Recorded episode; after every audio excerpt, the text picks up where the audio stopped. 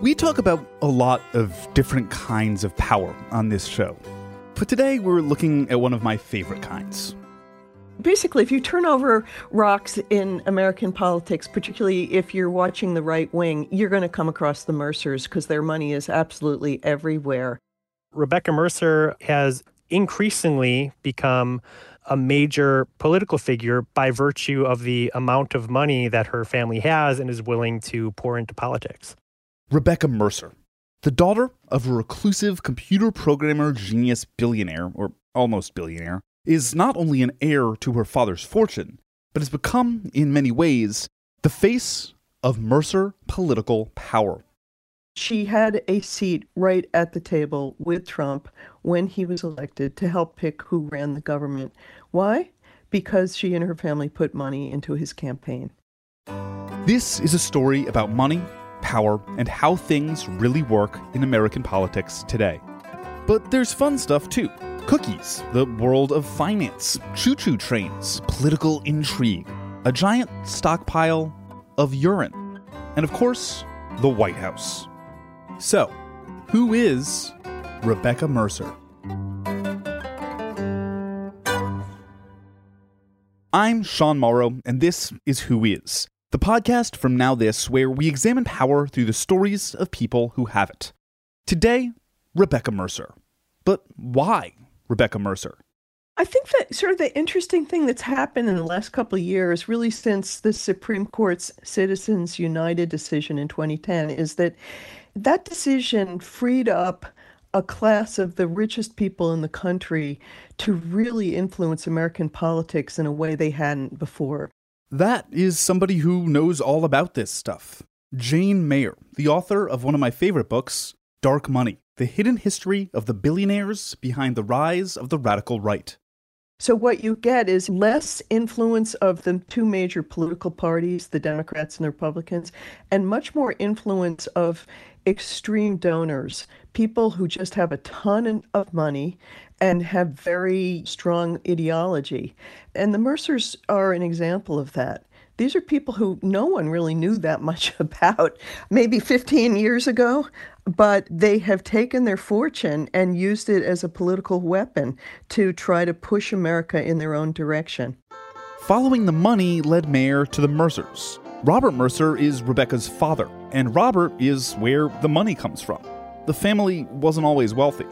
Robert Mercer is kind of famous for being just kind of a, mad genius at math, um, fantastically smart at math and computer science. And he invented the programs that became sort of Google Translate from translating one language to another, and some of the programs that eventually became Siri. In 2014, he got a Lifetime Achievement Award from the Association for Computational Linguistics. So, first of all, let me point out that I'm not now and have never been a linguist, a fact uh, that is probably blindingly obvious to any of you who uh, knew me during my time uh, at IBM. I'm also not a historian, I'm not a diarist, and I'm, I would say I'm really not even a scientist. What I am is simply a computer programmer. Robert got into computers early. He was a gifted kid, and in 1964 he went to a special national science camp.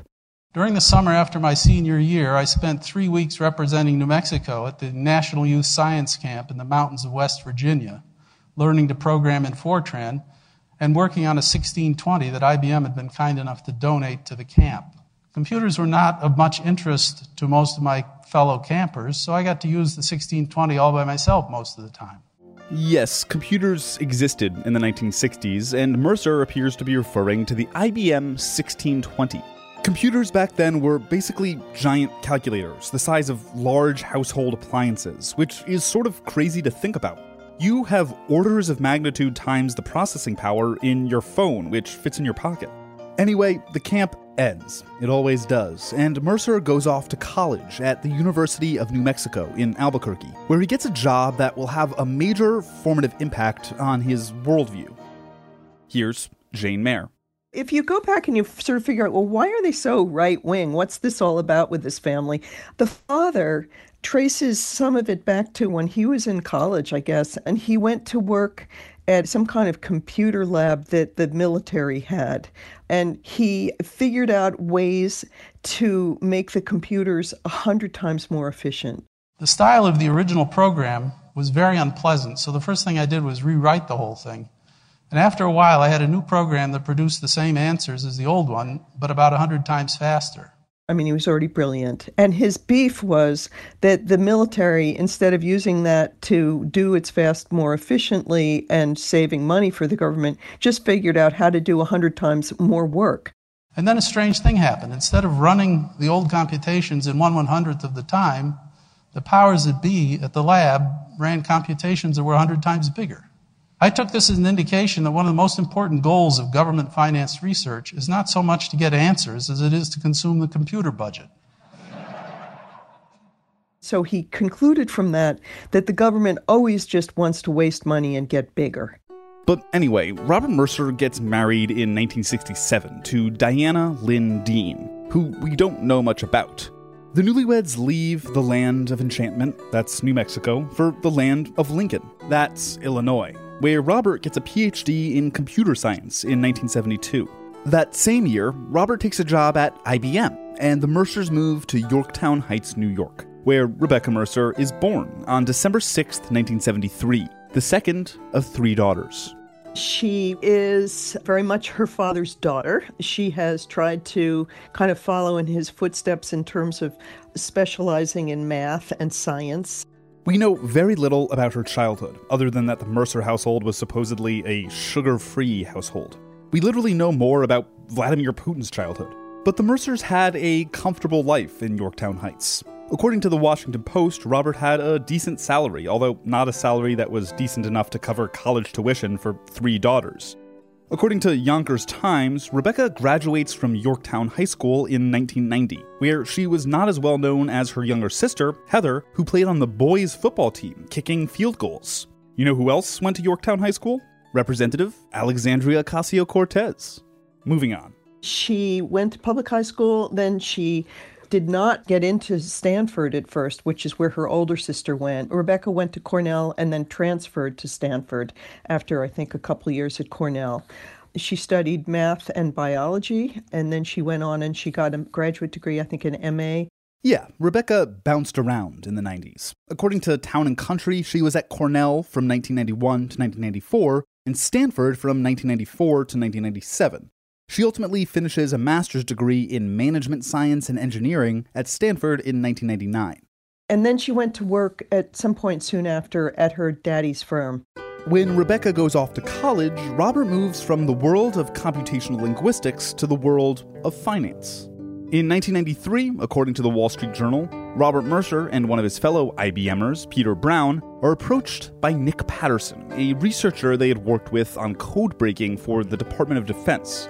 Patterson wanted to bring them on to his new project, Renaissance Technologies, a hedge fund. Quote, I realize that there are some deep technical links between the way speech recognition is done and some good ways of predicting the markets.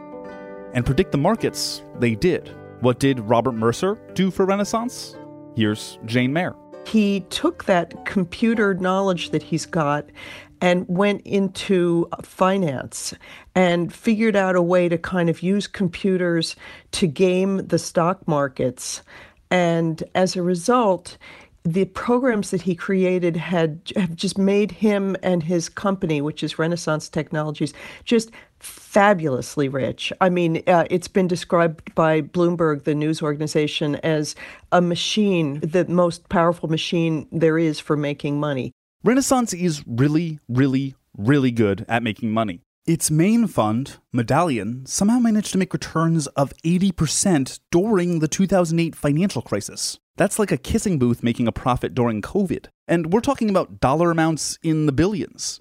So that is Daddy's firm, which is where Rebecca gets her first job. Nobody I've ever interviewed said that she was the genius that her father is. She's smart enough, I guess, but somebody I interviewed when I did a piece about the Mercers described her as kind of haughty. Here's Rebecca moderating an American Spectator panel on how big tech allegedly manipulates information. It is, I really think, the only clip of her on all of the internet. Can anybody tell me what political party Abraham Lincoln was part of? Republican. No, sorry. Google it. He's the head of the National Union Party. Has anyone heard of that? Yeah. That's what you get when you Google, because Google doesn't want people to know that Abraham Lincoln was a Republican. She's very outspoken, very adamant in her views. She she seems to rub a number of people the wrong way. Some people really like her, but she's an acquired taste and she's seen as quite entitled, I think. Basically, she seems to sort of have very strong views and if people don't agree with her, she you know takes umbrage at them. So anyway, um, she she's she if you look online, you'll see pictures of her. She she wears bright red lipstick and furs wrapped around her and very tall high heels and kind of plays the role of an heiress, basically. It's really full on Cruella de Vil. I have to believe that if it weren't for her family's money, I don't think anyone would pay any attention to her because her views are, are, are not particularly sophisticated. But she holds them strongly and she's got the money, so people have to deal with her. So let's talk about her father's money. In the early 2000s, Robert Mercer's political contributions were super vanilla Giuliani, Chuck Grassley, Bush Cheney. But in 2004, the Mercers set up the Mercer Family Foundation. Rebecca, who was then like 30 or 31 years old, is named director. Although, if you look back at one of the foundation's first required filings, next to her signature, she titled herself President and Treasurer, which means a couple of things. One of which is that Robert has made enough money and has enough ambitions for what to do with it that he has set up a foundation. Another is that Rebecca Mercer has been in the game for almost 20 years. I asked Jane Mayer if she's been able to uncover what the catalyst was that led to Rebecca Mercer's involvement in politics. You know, that's a good question, and I'm not sure that I have the answer. Um, I think when you see, I, I, think the the Mercer girls, the three daughters, from from what I was able to find out through reporting, they were raised to kind of stick to their guns. Um, and achieve a lot. Someone described them to me as as a little bit like the Schuyler girls in the um, uh, musical Hamilton. Each one, in their own way, has such a kind of an interesting, colorful profile. So Rebecca, you know, she goes to Renaissance Technologies and um, she, you know, sort of succeeds there, I guess, well enough. She got married. She had four kids.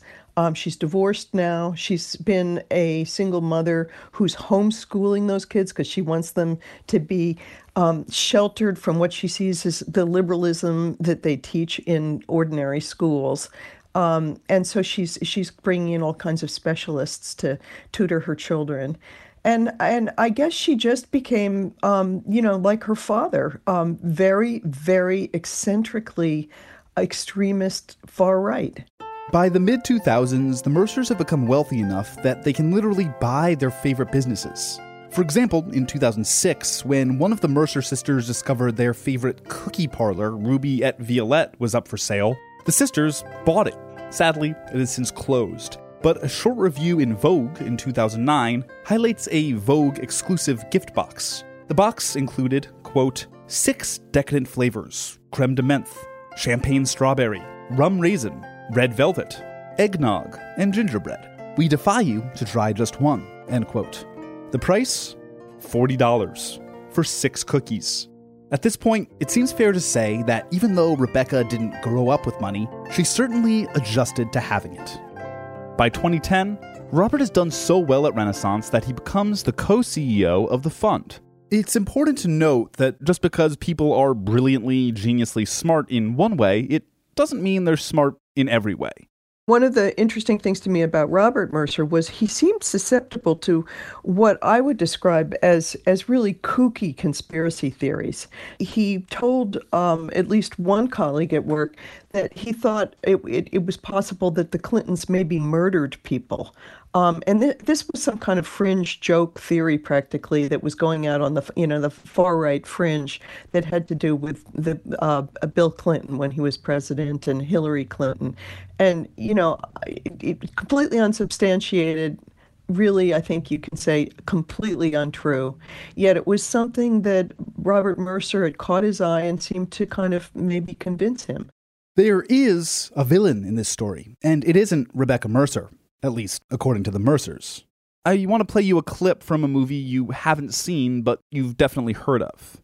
I can't think of any other politician in history who has shown such a disrespect and a contempt for the Constitution and the rule of law as Hillary. And, and I represented Richard Nixon's best friend, and uh, I knew Richard Nixon. And I'll tell you something, she's no Richard Nixon, she's worse. That's a clip from Hillary the Movie, which was produced by Citizens United, a set of political organizations led by a guy named David Bossie. Hillary the Movie was released in 2008, an election year, and Hillary Clinton was running for president. Citizens United timed the release of the film with the Democratic primaries. Because it was a super political film and Citizens United is a conservative advocacy organization, the Federal Election Commission said that ads for the film needed a disclaimer and that the people who financed the movie needed to be disclosed to the public and regulators. According to the Christian Science Monitor, quote, the group Citizens United objects to the preconditions. Its leaders say they are just trying to get people to see their movie or purchase the DVD, not defeat a particular presidential candidate. So they sued in federal court in Washington, D.C., and lost. End quote. Eventually, however, they would win. I want to bring in another voice. So, Citizens United started out as a relatively narrow challenge about the application of campaign finance law to a documentary about Hillary Clinton. That's Brendan Fischer, director of the Federal Reform Program at the Campaign Legal Center but the Supreme Court turned it into a much broader challenge to the ban on corporate political spending. Uh, so, so officially, what Citizens United did is struck down the ban on corporate independent expenditures. And the majority decision concluded that political spending that is made independently of candidates does not give rise to corruption or the appearance of corruption. And that's a, a, questionable assertion, but it was an assertion made by the court, and it was the premise on which the decision rested. Yeah, it's a questionable assertion. It's ridiculous. So, one big impact of Citizens United was that it paved the way for, for super PACs.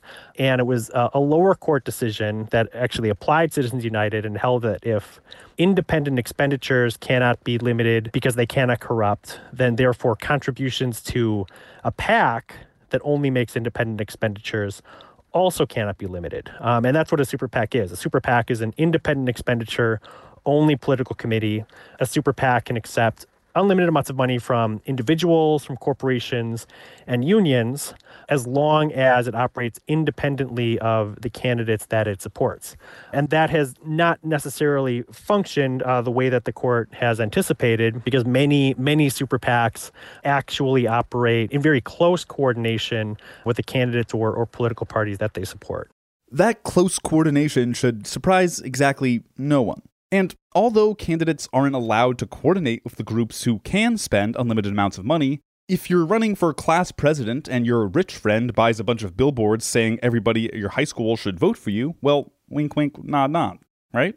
So a donor can only give $2,800 per election to a candidate, but after Citizens United, uh, that same donor can give a $1 million check to an independent group like a super PAC. So that's where the laws preventing coordination really become important because if the super PAC that received the $1 million check from the donor is coordinating its activities with the candidate, then that $1 million check to the super PAC is as valuable as a $1 million check directly to the candidate and has the same risk of, of corrupting the candidate. So that's why we we follow coordination so closely because if a if a super PAC is not operating independently of the candidate that it supports, then those massive contributions to super PACs from billionaires and corporations uh, pose an even greater risk of unduly influencing candidates in our political system. But what does all this have to do with Rebecca Mercer? Well, for one, we know that the Mercers would later fund Citizens United, the organization, donating at least $2 million in 2012. We know that Citizens United, the decision, opened the door for people like the Mercers to have a major impact on our democracy. What we don't know is whether or not the Mercers supported the organization as far back as the court case. Yes, it's possible that Rebecca and Robert literally funded the legal battle that has enabled them to exert a massive influence on our democracy. I had to ask. In terms of connecting all these characters, uh, what is or was Rebecca Mercer's affiliation with Citizens United at like like the group? Were she and Robert financing the organization when the case happened? As a nonprofit, Citizens United does not make its donors public, so we don't know the full extent of the Mercers' support for Citizens United at the time that that case was brought to the Supreme Court. We can't say for sure, but we do know that the Mercers became much more active after the Citizens United decision in 2010. And when we're back, we're going to look at how Rebecca went from stay at home mom, foundation director, and cookie entrepreneur to member of President Donald Trump's transition team. After this.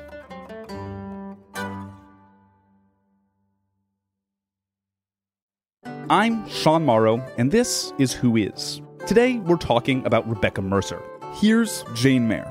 Rebecca Mercer grew up in, in her early years was kind of a, a middle class family, really. When her family struck it rich, I mean, their whole lifestyle became kind of this wild lifestyles of the rich and famous fantasy. Yeah, you can't spend all of your money just on politics, right? Among other things, her her father at one point spent $2.7 million for a toy train set that he had specially designed for him. And apparently he was unhappy with it. It didn't live up to his expectations. And he turned around and sued the guy that had made the train set for it not being good enough. And there was a headline in one of the papers that said, Boo hoo over choo choo. Yes, this happened in 2009, and it's really the first big national story in which Robert Mercer is named. According to the New York Daily News, quote, a hedge fund hotshot's lawsuit over a toy railroad setup sounds more like the Great Train Robbery than Thomas the Tank Engine. End quote. And there's more. They also, ha- the family has a, a gigantic yacht that actually has a full size tree in it and an elevator and all sorts of special bells and whistles. In 2010, Rebecca and her then husband, Sylvain Mirochnikoff, a head of something called exotic trading at Morgan Stanley, buy a truly massive Manhattan apartment. According to the Wall Street Journal, they turned six adjacent apartments into one mega apartment, creating a three floor palace with 17 bedrooms. Yes, 17. This cost more than $28 million, and interestingly enough, it's a Trump building, although the building has since voted to change its name. But million dollar toy train sets, yachts, penthouse apartments, and elections are all like normal rich people stuff. What about the more unusual rich people stuff? The family are part owners of what purports to be the largest um, uh, firm that has the most number of automatic machine guns in the country. Um, it's something called Center Firearms, and it has a warehouse in Queens, New York, and it, has even has grenade launchers, and I think they've got the the sort of machine gun that Arnold Schwarzenegger used in some of his movies. So they're huge gun enthusiasts, also. If that's genuinely alarming, just think they could easily buy that terrifying robot dog company, Boston Dynamics. But when it comes to politics, what are the Mercers investing their money in? And how is Rebecca different from Robert? I'm not sure how much of uh, her father's ideology she shares, but since she runs the family foundation and the family, you know, what you can tell is where is she putting her money? That's what they use to speak in many ways. And I would say, from looking at what they're investing in, in terms of the political scene, she's as far right as her father, if not even more so. Things really heat up in 2010 after that Citizens United decision we talked about earlier. There's a Bernie Sanders type guy who's been in Congress for longer than I've been alive. Congressman Peter DeFazio, who represents Eugene, Oregon, which is like old school hippie territory. I'm going to read you the beginning of a 2010 story in The Oregonian. Quote, less than a week before Election Day, Representative Peter DeFazio finds himself in an unexpected place for an unlikely reason. He's in a competitive race with a novice opponent who's been assisted by a torrent of attack ads financed largely by a wealthy New Yorker. The ads, from a group called Concerned Taxpayers for America, have been blistering DeFazio for weeks. They are a direct result of a January decision by the Supreme Court that allowed third parties to make unlimited and at times anonymous political contributions. End quote. Who was that wealthy New Yorker? Quote, a hedge fund manager who burst into public notice in 2009 for a lawsuit in which he accused the builder of a $2 million model train set of overcharging him. End quote. Who was the Republican challenger? Arthur Robinson, a supposed scientist who dabbles in climate change denialism and runs the Oregon Institute of Science and Medicine, where, according to 538, Robinson and family have been assembling an archive of human urine. Quote, Eventually, they hope to gather 50,000 samples drawn from 5,000 volunteers across a five year span. The pee is kept in cryogenic vials and stored in dozens of military grade minus 80 freezers on the property. Mercer is reportedly a donor of money. In 2011, the Mercers meet Andrew Breitbart, and according to the Wall Street Journal, quote, became interested in investing in Breitbart's right-wing news organization, Breitbart News Network, end quote. They did invest and invested millions of dollars. Rebecca became something of an unofficial editor. According to Jane Mayer's Big Mercer feature, quote, by 2016, Breitbart News claims it had the most shared political content on Facebook, giving the Mercers a platform that no other conservative donors could match. Rebecca Mercer is highly engaged with Breitbart's content. An insider there said she reads every story and calls when there are grammatical errors or typos. Though she doesn't dictate a political line to the editors, she often points out areas of coverage that she thinks require more attention. Her views about the Washington establishment, including the Republican leadership, are scathing. She was at the avant garde of shuttering both political parties and went a long way toward the redefinition of American politics. End quote. Rebecca Mercer and her father, for a while, were um, working with and allied with the Koch brothers, the late great Koch brothers. Now there's only one brother who's still alive. That's Charles Koch, because um, his brother David died a couple years ago. But um, but they, they, they were sort of a, a cabal or a a I don't know how to put it a, a group of extremely rich conservatives who were pooling their money to try to have an impact on American politics, led by by the Koch brothers. And the Mercers had put at one point more money into the Kochs than the Kochs were putting into their own projects. But the Mercers grew disenchanted when the Kochs, from their standpoint, weren't winning enough. And this was after the 2012 presidential election. What happened was, as, as people may remember, Obama got reelected. And when that happened, the Mercers became really disenchanted. And, and Rebecca Mercer, in particular, kind of threw a tantrum. And she stood up and demanded answers about why, you know, after putting all this money in, they hadn't won and hadn't gotten what she wanted. And she sort of broke away from them and started her own thing a bit after that. And what would that thing be? What the Mercer family has tried to do is to take uh, data and data mining and and kind of analytics that you get from sort of high level computer work and apply it to American politics. They want to try to figure out how to kind of game the political system the way they've gamed the financial system. You've maybe heard of Cambridge Analytica, which was a firm that through like quizzes and games on Facebook got tons of data on people across the country and then use that data to target political advertisements based on individuated psychological profiles. They were pretty good at this. Neighbors could get different political ads, perhaps even siblings and spouses. In fact, it really wasn't targeting, it was micro targeting. In the United States, they claim to have 5,000 data points on every single voter. A former employee, Christopher Wylie, one of the main whistleblowers who shed a light on this incredibly scary machine, said, quote, it's incorrect to call Cambridge Analytica a purely sort of data science company or an algorithm company. It's a full service propaganda machine, end quote. And although Rebecca may not be the genius her father is, she damn sure had this one right. According to Bloomberg, quote, it is Robert Mercer's daughter, Rebecca, otherwise responsible for the Mercer Family Foundation, who is said to be the biggest booster of Cambridge Analytica's methods. End quote. When Bloomberg wrote about this in 2015, they weren't writing about Trump. The headline Cruz Connected Data Miner aims to get inside US voters' heads. Cruz, as in Ted Cruz. Now we think about the Mercers and their association with President Donald Trump, but Ted Cruz was actually their first choice. I want to go back to Brendan Fischer. So, Keep the Promise One was a Mercer controlled super PAC that originally supported Ted Cruz's presidential run. Keep the Promise One was run by none other than Kellyanne Conway. Keep the Promise One, like we saw later with the linkages between Make America Number One and the Trump campaign. Keep the Promise One and the Cruz campaign both contracted with Cambridge Analytica. And, and the evidence seems to indicate that the, the Mercer family would urge the candidates that they supported through their super PACs to contract with Cambridge Analytica as a condition of their support. And Keep the Promise one was no exception to that rule. But we didn't get President Ted Cruz, did we?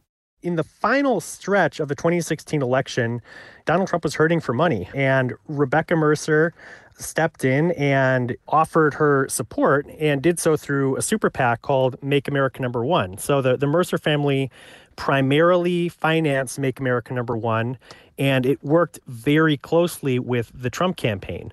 Back to Jane Mayer. Trump was in bad shape. People may not remember this. In the end of the 2016 campaign, it didn't look like he was going to win.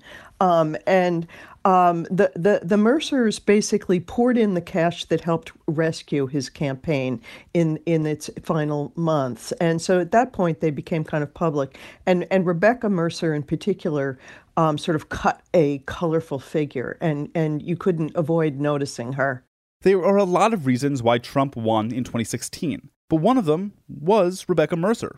Make America Number One was a Mercer financed and Mercer controlled super PAC that played a key role in the final stretch of the 2016 election in helping to elect Donald Trump. And there were a number of linkages between Make America Number One and the Trump campaign, perhaps most notably the fact that both Make America Number One and the Trump campaign contracted with Cambridge Analytica, the notorious data firm that was headed and largely controlled by the Mercer family. We could have called this episode The Mercers, and there's no doubt that none of what Rebecca has done is possible without her dad, Robert. But at key points, the Mercer you most often see is Rebecca. And after Trump wins, Rebecca Mercer is named to Trump's transition team. Here's Jane Mayer. She did wind up on his transition team. And I think this is, again, it shows you the power of money in American politics because um, what are this person's qualifications to help pick the federal um, government? I mean, she, she's she's been briefly in finance. Um, she has no serious political background, um, yet there she was advising the Trump administration on who should hold major roles of importance to all Americans. And among the people that she was a, a, a big backer of was um, Michael Flynn, um, who Trump did, in fact, choose as his national security advisor. And as people may remember, um, that was a fiasco and helped trigger the beginning of the investigation that turned into the Mueller report. So, at any rate, she had a seat right at the table with Trump when he was elected to help pick who ran the government. Why? Because she and her family put money into his campaign. Here's Brendan Fischer. After Trump won the 2016 election with the significant backing from the Mercers, there were a number of steps taken to install people that were very close to the Mercers, including in the case of the transition, Rebecca Mercer herself. Kellyanne Conway became one of Trump's top advisors. And prior to that, Kellyanne Conway had run an earlier iteration of the Mercer backed super PAC and was a longtime ally of Rebecca Mercer. Steve Bannon was a longtime ally of the Mercers. He ran Breitbart, which was owned and financed by the Mercers. Uh, he, of course, played a significant role in the early early portion of the Trump presidency. And then John Bolton. John Bolton was also a, a, close ally of the Mercers. The Mercers helped finance the, the John Bolton super PAC back in the, the 2014 election cycle. You know, he eventually was hired by the Trump campaign of course, some of those relationships seem to have gone sour. Steve Bannon and Trump very publicly split. John Bolton and Donald Trump uh, no longer obviously have a have a very good relationship. So the the relationship between the the Mercers and the Trump White House is at times unclear, but certainly in the the early stages of the Trump presidency, it, it appeared that the the Mercers' political spending bought them an awful lot. We don't need to relive the Trump administration. We just did that. Like I said earlier, there are a lot of reasons why Trump won. The Mercers are one of them, and definitely an important one. So, what does it mean for our democracy that wealthy donors can, by spending a small fraction of their fortunes, exert an enormous and maybe even decisive influence on our politics? We'll be back after this.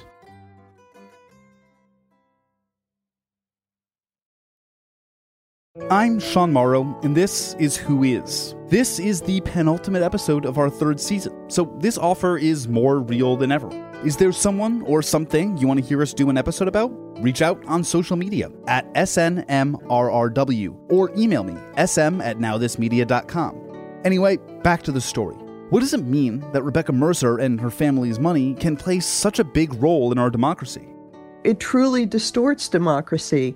You have a small group of extraordinarily rich people who have outsized impact. I mean, the idea of democracy is supposed to be one man, one vote. You know, we may have inequalities economically and financially, but we're supposed to all be equal politically and equally powerful one man, one vote. And instead, what we've got are a handful of people who have so much influence because they have so much money. And the problem, of course, is the more influence they have, the, the more money they make. They shape the laws in order to help their businesses. And then the richer they get, the more influence they have to do that again. So it's kind of a, a vicious cycle. Um, and and you know I think for that reason it's incredibly important if you want to change anything in American politics you've got to get a grip on this money this money situation is really out of control and and first of all people ordinary people and the press and the public they just need to be able to first see a full picture of of how this money works. Right now, because so much of the money is undisclosed, you can't even count how much is coming from, from families like the Mercers because a lot of it is secret spending. So the first thing you've got to do is get disclosure. And once you've got disclosure, you've also got to set up some rules that are fairer, that make it possible for ordinary people to have as much power as the super rich. It, it's gotten way out of whack in recent years. Yeah, it's not good. And listen up, conservatives. There are billionaire Democrats out there too. Voters across the political spectrum generally agree that wealthy donors have far too much influence over our democracy. And when the laws that are designed to limit the influence of money in politics are not enforced, that leads to further disillusionment and it leads to a, a further sense that the voices of voters matter less than the, the voices and the influence of a small handful of very wealthy political donors. You're probably wondering what about the Federal Election Commission? Aren't those guys supposed to be on top of this? We filed a, a complaint uh, in 2016 alleging that Make America Number One unlawfully coordinated with the Trump campaign by way of Cambridge Analytica. And the way that this functioned so, Cambridge Analytica was a Mercer owned and Mercer controlled vehicle. It was working for both the Trump campaign and it was working for Make America Number One, the super PAC that was supposed to be independent of the Trump campaign. One of the ways that the FEC defines coordination is through the use of a common vendor. And the, the concern is that the common vendor would act as a, as a conduit for the sharing of strategic information between the campaign and the super PAC. And the evidence indicates that Cambridge Analytica did serve that purpose. Cambridge Analytica, by, by working for both the Trump campaign and the Mercer backed super PAC that was supposed to be operating independently of the Trump campaign, the super PAC therefore unlawfully coordinated with the Trump campaign, and its spending in support of Trump was, was not independent and was therefore unlawful. And uh, so, what what has come of this complaint? Where do things stand today? Uh, the complaint is still pending with the with the FEC. What? How? Is so clear that something probably illegal happened. The FEC is very often a dysfunctional agency and it can take many years to resolve complaints and the the resolution of complaints has been further delayed because for most of 2020 it was without a quorum. So we still don't know where where the Make America Number 1 complaint lies. We know that the FEC has not resolved it, but that's about all we know because the, the FEC will, will not comment publicly on the status of, of a yet to be closed matter. So, it's 2021, and you might be wondering why are we still thinking about these Trump era ghouls? So, why do we need to be paying attention to Rebecca Mercer? Well, I, I mean, she and her family laid the foundation for the rise of Trump in many ways. That's that is an actual quote that Steve Bannon gave me. So this is how the Trump people saw her and her father as instrumental in bringing the politics of Trump to this country. And she's so far from done with this. I mean, I don't know that necessarily that she is trying to get a, a Trump comeback going, but that kind of politics, Trumpist politics, this is what she wants to see in this country. And far right politics and she's committed to it and she's going to use her money to do it and she will have influence and still does. I support ideas and policies, not individual politicians as people, Rebecca Mercer wrote in the Wall Street Journal in 2018. So, what should we be watching? I want to go back to 2014, to the Pierre Hotel in Manhattan, steps away from Central Park, where, according to the Wall Street Journal, a group of conservative political donors had gathered to strategize about the 2016 presidential election. Quote, Robert Mercer, a computer programmer and hedge fund manager who distrusted the political establishment and loathed Bill and Hillary Clinton, issued a warning. Data he had seen indicated mainstream Republicans such as Jeb Bush and Marco Rubio would have difficulty winning the White House in 2016. Only a true outsider with a sense of voters' frustrations could win. End quote. It's not about what happened, it's about what's going to happen. And if past behavior is any indication of the future, it's 2024 and further out that Rebecca Mercer is paying attention to. It's about investing in ideas and not politicians. And the battle of ideas is a long game. The Mercers have never limited their political involvement to electoral or campaign spending. Certainly, they've poured a lot of money into political campaigns and a lot of money into super PACs and an unknown amount of money into dark money groups. But the Mercers have also sought to influence the broader political conversation uh, through media outlets like Breitbart and now through social media site Parler, as well as an unknown number of other ventures. So, certainly, we're, we're continuing to keep an eye out for further Mercer political spending, as well as additional Mercer political ventures, including for profit ventures along the lines of Cambridge Analytica. After the public became aware of what Cambridge Analytica was up to, the organization pretty quickly went away. But the micro targeting of voters that Cambridge Analytica pioneered, it's hard to imagine that that has gone away. In fact, five years later, that micro targeting has almost certainly become much more sophisticated. Today, Rebecca Mercer is said to be the shadow CEO of Parler, the social media platform on which the far right gathers to speak freely, and one of the places where the January 6th insurrection was allegedly planned. If Rebecca Mercer is Parler's shadow CEO, that's definitely something to pay attention to. But I want to go back to the money. The kind of influence that Rebecca Mercer wields isn't exactly new. Here's Brendan Fischer. Campaign finance laws are supposed to to limit the ability to convert economic inequality into political inequality. And there's going to be no silver bullet. And I don't think we can ever expect that wealthy special interests are going to stop trying to influence politics. But it's important that there that there are guardrails in place and that the laws that are on the books are enforced. I think some people can can grow cynical looking at the the arc of campaign finance law in the United States where Congress passes a law, the Supreme Court guts it, the FEC doesn't enforce it, and then Congress is unable to pass another law, which is pretty much the situation we're in at the at the moment. But there are important laws that remain on the books, and campaign finance does have a hydraulic nature to it, where laws might be passed to close one loophole that develops, and then wealthy special interests are are still motivated to continue buying influence and they seek out and they create new loopholes. And in many ways that's because they can afford to do so. They can afford to hire lawyers that can identify loopholes in the law and then the wealthy donors exploit them. But that's no reason to to give up on the system. And i think there's an analogy that could be drawn with the tax system where wealthy individuals identify loopholes in the tax laws Congress passes a new law to close the loopholes and wealthy interests hire lawyers to find new ones.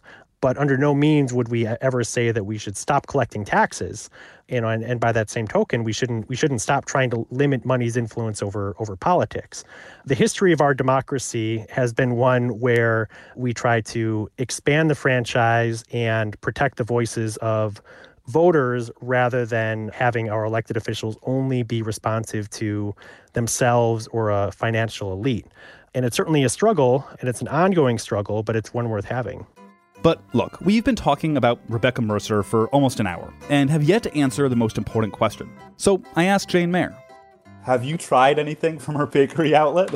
You know, I have not tried her bakery, and given her feelings about me, I'm not sure that it would be a safe thing to do. but, but at the same time, I, I have tried to interview her, um, and, and I'm, I'm I'm really sorry. She's always turned me down. She obviously is not a fan of the work that I've done. But um, you know, if I ever got the chance, I would love to interview her, um, just because it would be so interesting. And Jane Mayer is not alone. According to a 2017 Town and Country story, Rebecca Mercer has never agreed to a sit down interview. Even early articles about her bakery appear to only quote her sister. I too would like to interview Rebecca Mercer. And Rebecca, if you're listening, let's talk. Over cookies, perhaps? On the other hand, should we really be interested in what Rebecca Mercer has to say? She already has plenty of opportunity to say it, with her money and in places like the Wall Street Journal. Among the things that are interesting is there are not that many women who are that involved as big donors on the Republican side. So it's unusual to have a, a, a, female playing this role. And she's kind of a fighter in some ways. You have to maybe admire the amount of spirit she brings to this thing. But at the same time, I think you've really got to raise questions about the fairness of someone having that much influence only because she's rich. Rebecca Mercer would not have a seat at the table if it wasn't for Robert Mercer's money. But it was Rebecca who was reportedly the big believer in the kind of innovative technology, Cambridge Analytica, that helped Donald Trump win the presidency. And it was Rebecca who was named to Trump's transition team after he won. Rebecca Mercer is not to be underestimated, and she's going to be around for a while. It's unlikely that Rebecca Mercer will ever run for office. And why would she? She can do a lot more with her family's money behind the scenes. And that says a whole lot about how politics work in America today. Next week on Who Is, actually, I want to bring back Brendan Fischer. Campaign finance does have a hydraulic nature to it, where laws might be passed to close one loophole that develops and then wealthy special interests are are still motivated to continue buying influence and they seek out and they create new loopholes. And in many ways that's because they can afford to do so. They can afford to hire lawyers that can identify loopholes in the law and then the wealthy donors exploit them.